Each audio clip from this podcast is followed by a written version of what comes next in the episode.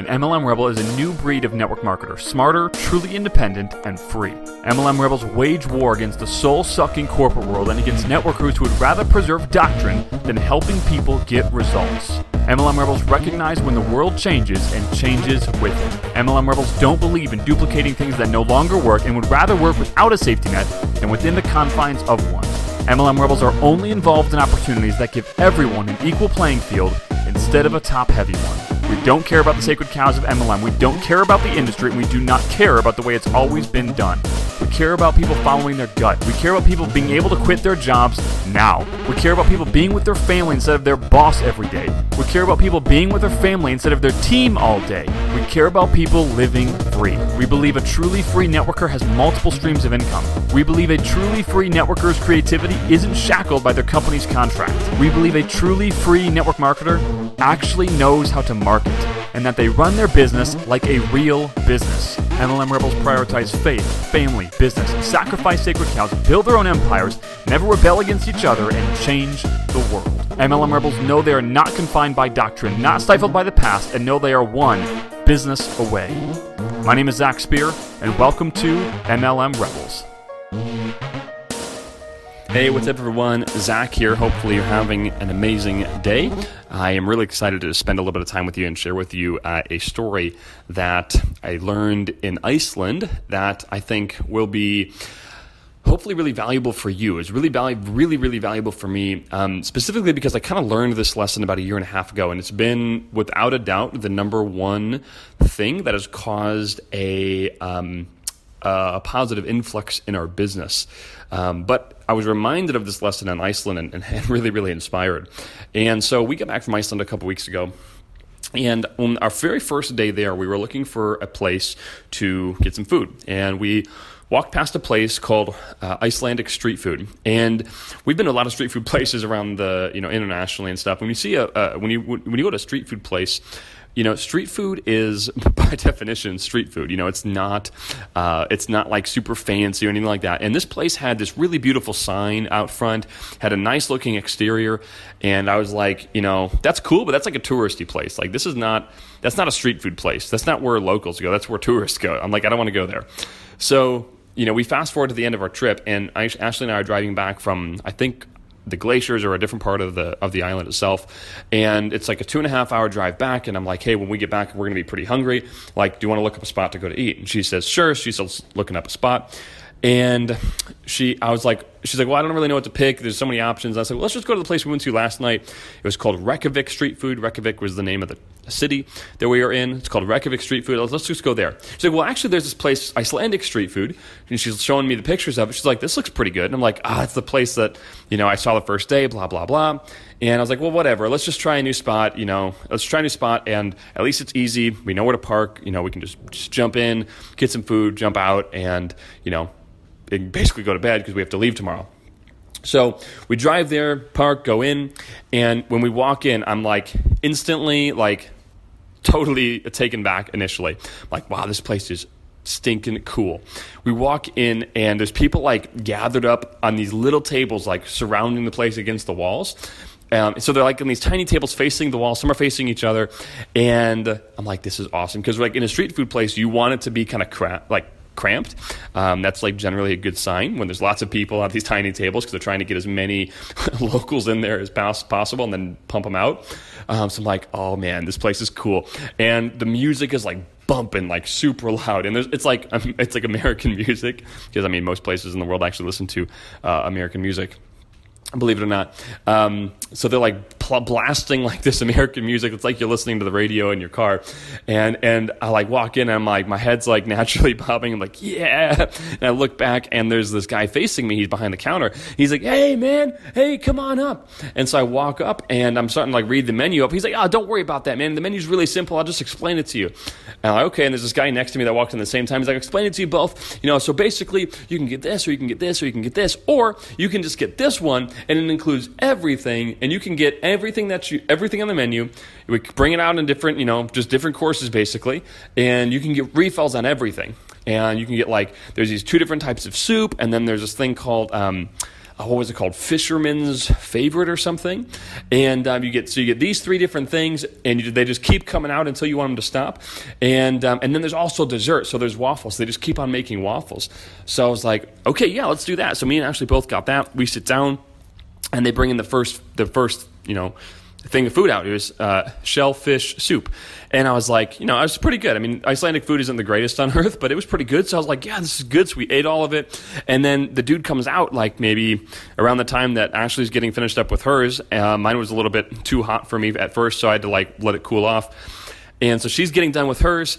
And he comes out and he's like, hey, who's ready for a refill? And he's like screaming to the whole restaurant. And like a couple people timidly put their hands up. And Ashley like puts her hand, she's like, I'll take one. He's like, yes, that's what I'm talking about. He's like, I'm not joking about this refill thing, you guys. He's like, I want you to get some freaking refills. And he brings Ashley's out to her and he's like, hey, just so you know, the record is 13 refills. Let's see if you can beat it. And I'm like, dude, she's totally got it. She's going to smash it. And she's like, no, Zach, don't tell him that. Like, I don't, I can't do it. And so anyway, we get some refills and then, and then like five minutes later, he's, he comes out and he says, there's waffles. Who wants some waffles? And people start coming up there getting waffles out of the thing. And Ashley starts getting a few waffles. And I think she ate two waffles, and which is way more than she normally would. And uh, it was just an awesome, awesome uh, just experience while we were while we were there. It was really, really fun.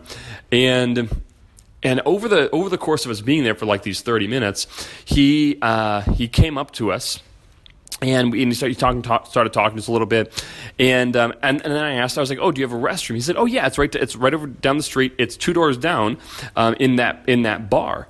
I'm like, "Oh, okay, so the, the, restroom's in the bar over there." He's like, "Yeah, it's over there, just two doors down. Just you know, they they know." I'm like, "Okay, cool." And he's like, "It's it's my bar." I'm like, "Oh, okay, sweet." So I walk over there, and this is it's like this gorgeous bar, like beautiful, like big sports bar thing. Um, super super nice. Go in, use the bathroom, come back. And then I'm like thinking to myself, I'm like, this guy owns this and that bar. He's like 35 years old. That's pretty. That's pretty awesome. And um, we're getting towards the end of everything, and he's he I, I noticed he has his jacket on. He starts walking out, and I'm like, "Hey, man, I just I just wanted to grab you, dude. I just wanted to say like this restaurant is awesome. Like you have got this thing nailed, man." And he's like, "Oh, thanks, dude." He's like, "Man, I just I'm just excited to be here, dude. It's just it's super fun for me to be here. It feels like I'm with friends and getting to you know help people out and you know serve people that are touring the country and serving the locals. It's awesome, man. I just love being here." I'm like, "Dude, you're amazing, bro. Like this is." This is super, super cool. Let me get a picture with you. So we grab a picture together and, uh, and he's like, hey, you know what? Let me give this to you. And he, and he gives this to us, and he also gives this to other people in the restaurant too. But he hands me this card, and it's basically a coupon. He's like, he's like, hey, go ahead and take this, and take this over to the bar down the street, and you can use it for a free drink. I'm like, well, thanks, man. He's like, yeah. And he's like, and you know what? If you don't like beer, he's like, just take it to the next door over. He's like, that's a bakery. And he's like, that's my bakery. You can go ahead and use it for a free pastry. I'm like, okay thanks, dude. He's like, yeah, of course, man. He's like, it's great having you here. And then he, he, and then he then he takes off. Or actually, before he takes off, I'm like, dude, you own the bakery and a bar and this? I'm like, what do you what do you own all of Iceland? He's like, no, no, man. He's like, he's like, no, no. He's like, just those, and then the comedy club down the street, and um, and then I think he said something else too. I'm like, holy crap, dude, this guy is such a G. He owns all of this stuff. I'm like, this guy's awesome. I'm like, well, thanks, man. And then he ends up taking off, and number one, I was just I, I, just had a super good time. I wish we went there the first day because I would have I would have been back there every day. Um, I generally we generally get really hooked on a place and continue to go back. But what I what I realized the more I thought about it, I'm like, man, this guy is a sales funnel genius. I'm like, he would absolutely crush it in our business. Like, if in the online marketing space, he would murder it. And if he used, you know, if he was like in MLM Rebels, I'm like, man, this guy would just freaking crush it, right? But why? See, what he figured out is a way that he could ascend people or at very least cross sell people into other parts of his business. So every one of his storefronts acted as a front end uh, sale, if you will. So if I came in to get food, you know, I could quote unquote ascend up to a beer later at his bar. Or if I wanted a dessert after the beer, I could go get a dessert at the pastry shop right after that. Or I could come into the comedy place and get a comedy show and then be hungry afterwards, and he could easily, you know, funnel us in to getting food or a beer or pastry. I'm like, dude, this guy literally has a perfect, like, ascension. It's a it's a small ascension, but he continues to serve us in ways that we need the next thing. He continues to upsell us. You know, I have my entertainment, now I can go get my food. I have my food, I can go get my beer. Now I have my beer, I can go get my dessert. He was ways to ascend us through different things that we would need as we're being there in Iceland. I'm like, dude, this guy is such a boss. And because he's basically created an offline funnel where he can capture a lot of business by simply offering multiple things that people need. Now, I thought about that for us. And I, I mentioned that I kind of learned this about a year ago or so, or maybe a little over that. And the way I learned it is because when we first launched MLM Rebels, we launched it uh, to do one thing it was an automated recruiting system for people on our team. And that's the way that we launched it. And, and uh, you know, it, it sold it sold very well. But there was still a, the vast majority of people that come through any webinar or any funnel, as you know, they don't buy, right? They don't join. No matter how good your funnel is, the majority will always be the non buyers. So the non buyers, when we figured out why they weren't buying, it came down to two reasons. It came down to one, um, they didn't have the money, okay? They couldn't afford the product. Number two is they didn't want to join our company, mostly because they were part of a company already they didn't want to leave. Totally acceptable. So what we did is we said, okay, instead of trying to like, obviously we spent some time trying to convert those people, any like try, trying to better our sales pitch so that we could convert them. Not, of course, not take anyone from their company. That's not that's the wrong thing to do. But help people that didn't have the money essentially find the money. That's the first thing, and then uh, with the other thing, just making sure we were clear with the, the, the people that were already in a company. So just uh, what do you call it? Optimizing our sales presentation. But after that, the next thing we did, and this was the, this was the, the the more impactful piece, was we developed products that fit the needs of the things we were missing. So first thing we did is developed a um, product for people in other companies. So if you were in another company and you wanted to build an automated system with our help, we developed a, co- a product called uh, Rebels 2.0, and that product helped you build an automated recruiting system for any company. Now, that particular product is promoted at the very end of the MLM Rebels Blueprint, which, if you've never read that, you should go read that. That's MLMRebelsBlueprint.com, and it teaches you how to build an automated system for any company. And it's all an, a value add. And then at the very end, there is a promotion for Rebels 2.0. So, the first thing that we did. The second thing we did is create a product called Rebels Lite, which is for people that wanted to join our team, they wanted to use an automated system. Um, or a, some kind of leveraged recruiting system, but they didn't have the money to join Rebels recruiting system, so we pr- we created Rebels Lite, which is a very low cost option, so that we could capture those different types of customers. Because there's nothing that I want that I would say or want to say to convince someone in another company that's very happy about being there to come over there. I don't want to convince them to leave. That's just against my like makeup. I'm, I'm not I'm not willing to do that. So I want we needed to make Rebels 2.0, and then I also was sick of losing customers because people didn't have the uh, finances in order to invest in the fully automated version. So we created a light version of it so that we could capture those customers as well, as well, and they could ascend into the heavier versions uh, when the finances became available to them.